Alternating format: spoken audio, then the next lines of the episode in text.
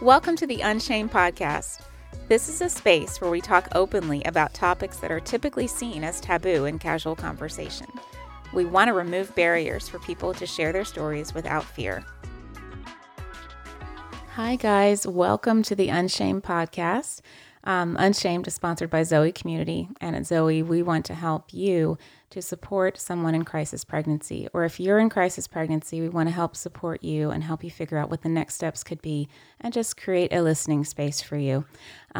Today on the podcast, we have Agnes Toth. Is that how you say your surname? Toth. Toth, because she is not from Ireland. And Agnes is a friend of mine. I've known her for not super long time, so I'm actually curious as to what she's going to say about her background in a minute. I know where she's from. I know some basics about her. But Agnes is, you're a gynecologist obstetrician, and take it away. Tell us more about you. Okay. Yeah, where you're from and all that good stuff. So I'm from Hungary, and I came to Ireland 5 years ago to work with Phil Boyle at Neo Fertility. Oh, very cool. And we're helping subfertile couples to conceive the classic way. So we do everything we can to restore their fertility, which starts with figuring out what's wrong with it. And then finding root causes. We fix them one by one, and we expect their fertility to restore and work properly. So what kind of things would be root causes that you have to figure out? So anything can impact your fertility. So if we're aiming at ideal or optimal health as a first priority, then fertility should restore as well at the end of the road. So it starts with everything like lifestyle and diet and sleep and relationships. And then we're looking at hormone levels, nutrient levels, a lot of lab tests we do. We're checking anatomy. Sometimes we refer for surgery. And what we start with is we teach our clients how to be aware of their own fertility by asking them and helping them track the signs of their fertility. And once they see what's going on in their cycles, and once us see what's going on in their cycles, we can help them. It's really empowering to know about your body and to know like what's going on, and not to just guess or have like your great aunt so-and-so give you her 2 cents to be able to actually look and see the numbers, and to feel like you're kind of regaining maybe a little bit of control back. And so many of these people feel out of control probably. Absolutely. You know? Yes. Yeah. It empowers them. Yeah. What got you into the study of fertility and really just being obstetrician gynecologist in the first place? You know, what got you into that? What got you excited about it? So, okay. So that takes us back to medical school. Okay. Yes. We can go back. We need like a harp sound effect that goes back in time or something. Yeah. So I want to do something where I feel like I'm needed and where my talents are used for the bigger good of other people. And I wanted to do something where there was a lack of good experts doing the job. So I was considering surgery, I was considering pediatrics, but I've met a lot of good surgeons, I've met a lot of good pediatricians. And in Hungary, where I come from, there was just a lack of good female gynecologists at that time. Now it's getting better. So I would say female gynecologists are coming up to 15, 20% nowadays. Okay, that's but better. They used to be under 10 at the time. Wow, okay. So it looked like a good perspective. And then after having finished medical school, after completing my board exam, after having my own 2 children, was when I first heard of fertility awareness. Okay. Yeah. So if there's anybody out there who haven't heard of it, who hasn't been tracking their cycles, it's okay. Yeah. I've been there. Oh, yeah. No, I had no clue about it until I started midwifery training about fertility awareness, about that kind of thing. And, you know, our training was it was extensive, but I mean, there's a lot that I don't know about fertility awareness. I'm limited to taking your temperature, cervical mucus, all that, those kinds of basics. But I'm just, before we recorded, I was hearing you talk about a few things that I'm really curious to ask about. But a lot of our listeners wouldn't be interested in, let's say, getting pregnant. They would be interested in not getting pregnant, or in just knowing their own bodies, understanding what certain things mean. And a lot of that can be intimidating and scary. And you see like diagrams of someone checking their cervical mucus, and you're like, what is that? Is that peanut butter? What is that between their fingers? Oh my gosh. And so could you tell us more about how a woman can track her cycles, how a woman can do that? Yeah. So I know there's a lot of different methods out there, mm-hmm. and some of them involve internal examinations of yourself. Some of them demand loads of parameters to be taken, which can be intimidating. And some of them require you to actually get up the same time in the morning at a very early hour to just take your temperature. Mm.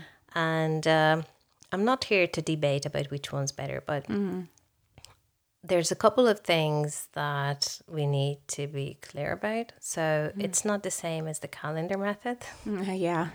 So we're not here to force any kind of statistics on you, trying to predict when you're supposed to ovulate, and therefore when your fertility window should be open. Instead, what we teach people is how to be aware of the changes in their cycle, relying on cervical mucus signs. If they wish to, they can rely on their temperatures as well, or other signs. But the idea is that you have to know yourself, your own body, your own signs, and track them in a chart, in basically any kind of chart. But the kind of chart we're using is very visual. It uses good colors that will help you, if you're visual, I am. To actually acknowledge what's going on in your cycles. And then instead of prediction, it would just follow your patterns and go with it. And if cervical mucus can be intimidating, you have to know that it's not being obsessed with mucus. It's not on your mind all the time. But if you learn how to track it, then it will become second nature. So the idea of cervical mucus is that you check for it every time you visit the bathroom, before and after using it. I've done that. I mean, I've checked mine before, and it's very fascinating how much it changes during the month. It does change a lot. It's crazy.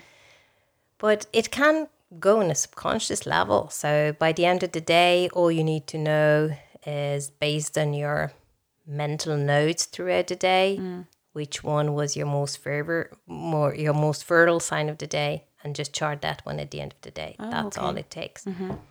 And then the science behind it is that you would experience cervical mucus whenever your estrogen levels are high, which happen to be high when you're growing a follicle, as that's where it's coming from. That's the egg that basically, that's the precursor. When you're maturing an egg, and once you rupture that follicle, so you release the egg, estrogen will drop, and that will end the flow of mucus. And this helps you identify the last day of your stretchy, clear, or slippy mucus. And that's what is identified as your presumed day of ovulation each cycle. Now, you're not out of the woods yet. Yes. Because that's not the only day you could get pregnant, as the egg will stay ready to be fertilized for maximum 24 hours. But if you have good quality cervical mucus before you release the egg, good quality cervical mucus is able to keep sperm alive for a couple of days. And that widens your fertility window from 24 hours to a couple of days, as long as you have the fertile mucus. And is that one of those things that you work with women on, like diet and things like that, to change? Does that change your cervical mucus, things like that? The biggest factor that changes cervical mucus is stress. Really? okay, ladies, are you listening to this? I'm stressed out even thinking about it, okay? Stress can dry it up completely. Really? So can dehydration. Okay. Wow. Good to know. All right. Well, that is one tidbit that is definitely useful. One thing I'll ask you is this. Is it possible to prevent pregnancy through natural family planning? Like, how effective is that? I know it's one of those giant questions. And do you know a ton about that? Yes. So there's a couple of rules that you need to follow in order to expect an effective method. Mm-hmm. And the effectiveness would depend on your diligence in following those rules. That's true. So just like with the pill, which is said to be 99% effective if you're following all the rules that imply to using it. But the effectiveness will drop to 91% at best if you're not following the rules. Mm. Mm-hmm. In case of fertility awareness methods, the efficacy is just like that. Mm-hmm. If you're following rules, and if you're not following rules, then you're not following rules. Okay. And then you're not using the method. Yeah. It's just, it's probably one of those things where fertility awareness is a bit harder to follow the rules than taking a pill every day, which is maybe why you would see many women getting pregnant using that method. Is that sort of what you're saying? Or it requires some kind of commitment, yes. And that probably makes it, it requires more compliance to follow it as well. Uh-huh. But if you learn how to do it, the beauty of it all is that you will be aware of your fertility. Whereas if you take the pill will suppress your fertility. Mm-hmm. And even if you're looking for it, you wouldn't be able to find your pattern. Right, because it's the same dosage of hormone every day. Like if you're taking it, you know, if you're taking as directed. Yeah, exactly. Well, that is interesting. I know we were talking about before about taking your temperature every day and being really motivated. And this was before we recorded. But then you mentioned there were different ways to track your fertility and that kind of thing that involved other devices and things. Can you tell me more about that? Yes. So regarding the temperature, you don't really have to get up at the same time every morning. Mm-hmm. Take out your old-fashioned thermometer, put it under your arm, wait until it beeps, and record it before you would think about doing anything else. And if you have kids, if you have other commitments, it's close to impossible to do that. Yeah. Now, there is a device. I'm not sure if I can say its brand name, but there is a device that you can wear on your arm throughout the night. It's a sensor. Okay. So it senses your temperature throughout the night. And what it requires is 3 hours of sleep. Oh. Okay. Which most of us can accomplish. Most of us, yeah. If you're not getting 3 hours of sleep, you have other problems going on in your life that need to be addressed, maybe, yeah. And then it will automatically pick up your lowest temperature, which is what's required. Yeah. Doesn't matter where you wake. And even if you're breastfeeding and even if you're doing anything else, even if you're waking at a different time every day, it would be able to detect your lowest temperature, sync in with your app, and detect the readings. Technology is amazing. Yeah, that is really cool. Do you know how effective that is? And can you get that here? It's very effective. Mm-hmm. Now, the thing is that right now it's not available in Europe or Ireland. Oh, dang it. It's available in the States. Okay. And it's available in Israel. So there might be alternative ways to get it here. As in, if we have good friends in the States, they could They could mail us something. If you know someone. If we know someone. Okay. Well, that's a good idea. And there are other devices available. If you're really, really committed, you can invest in those devices, which would work with urine samples. Oh, okay. Well, that's hardcore. Yeah. So that is hardcore. Yeah. So you can actually analyze your own urine samples at home. Wow. It will give you a reading of certain hormone metabolites. Okay. The breakdown products of your hormones from your urine, from which you can make an assumption about your estrogen levels and your LH levels and your progesterone levels. And that you would have to do that for a few months to know your pattern. Is that what I'm saying? Because when it comes out in your urine is after the fact. So you would have to do that to get your patterns. Is that kind of how that works, or? So they're real time. Oh, they are. So you metabolize that so quickly that it can tell you, oh, wow, our bodies are fantastic. That's for us, if we want to treat you, we need to see your patterns. But if you want to avoid a pregnancy, you don't need to wait months to get yourself ready. Okay. You may need to learn the method. You need to learn how to track yourself. Right. You need to be able to differentiate cervical mucus from seminal fluid, for example. Yeah. But and you have to learn some rules and other things, which might take a cycle or two. Yeah. And I had showed you, so I stumbled upon this app called Natural Cycles that, I'm looking at it right now. I can say it because we're not selling this thing, and yeah, we're making no money from this, by the way, on this. But it's an app that you pay for that's supposedly as effective as the pill if you do it correctly. So it's an app that helps track your cycles. They send you a thermometer, so it's a temperature taking thing, and it seems pretty cool. It helps track things, and women can use it to prevent pregnancy or to get pregnant. But we were talking about how that, again, just like any other method, is only as good as what the work that you put into it. Exactly. So, yeah. So if it's purely relying on your temperature, then it would only work if you have regular cycles, if you have ovulatory cycles, if you're breastfeeding, if you're premenopausal, if you're in your teens, it might not work. Yeah, so if you guys are interested in that thing, then do check up on those caveats, like the irregular cycle, the breastfeeding, all that kind of stuff. So even those breastfeeding, even those having irregular cycles, can benefit from fertility awareness, but those methods would need to be dealing with cervical mucus as well. Definitely. Which leads me to my next question.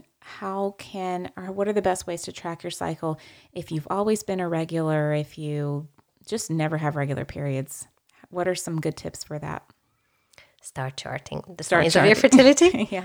And then consult with someone who can actually interpret your chart. Yeah, definitely. Cool. The last thing I wanted to ask you is, what are some red flags when it comes to cycle length? And, you know, I've heard people ask, is my cycle too long? Is it too short? What are some red flags there that might indicate, you know, they might have ovarian cysts or something going on? So anyone's allowed to have an irregular cycle occasionally. As I said, stress might not just impact cervical mucus, it might also impact cycle length. On the other hand, if irregular is your regular, then it probably needs medical attention, unless you're breastfeeding, you're premenopausal, or just after puberty. And so we assume anything shorter than 21 or anything longer than 35 days would need some form of attention. Okay. And especially if you already have fertility issues, like infertility or miscarriages, because then we might be able to figure out what's going on and fix it for you. Okay. Yeah. Well, that is good information. Thank you, Agnes. Anything else to add for our listeners that might help encourage them if they're scared or nervous about trying to figure out what's going on with their bodies? Don't be scared. It's a beautiful thing. And if it was up to me, I would start educating teens in schools how to do this, to be part of the curriculum. It's just so essential. As I've seen people in clinics who had no clue what's going on with their bodies. They had some kind of infection, and all they had is a regular discharge in the middle of their cycle when they were most fertile. Wow. Isn't it crazy how we can build up things in our heads, or people can tell us things, or just make us feel ashamed about that kind of thing, you know? Yeah. And it doesn't require internal examination of yourself. You don't have to do any kind of internal examination. Really? Wow. Cool. Well, thank you, Agnes, so much for talking with us. My pleasure. That's cool. Guys, if you have any questions about your fertility, about anything that we didn't cover today, send us an email at unshamed@zoecommunity.ie. And I will forward your question on to Agnes, and she can help answer the best she can. Do you know if, off the top of your head, I know I just sprung this on you, but any website or trusted online source that maybe people could go to for info on fertility? Or they can come to our website, Neo Fertility, or they can download our app, which is the Chart Neo app. Oh, cool. And we can connect them with loads of fertility advisors who are out there ready to teach them how to do this the proper way. Great. Awesome. Well, guys, thank you for listening. And again, any questions, send us an email, send us a PM on Instagram. And until next time, keep living unshamed. Thanks for listening to Unshamed. If you like this podcast and want others to be able to easily find it, like, subscribe, and share to your social media. You can find us everywhere you like to listen to podcasts. If you want to send us a message, email us at unshamed@zoecommunity.ie.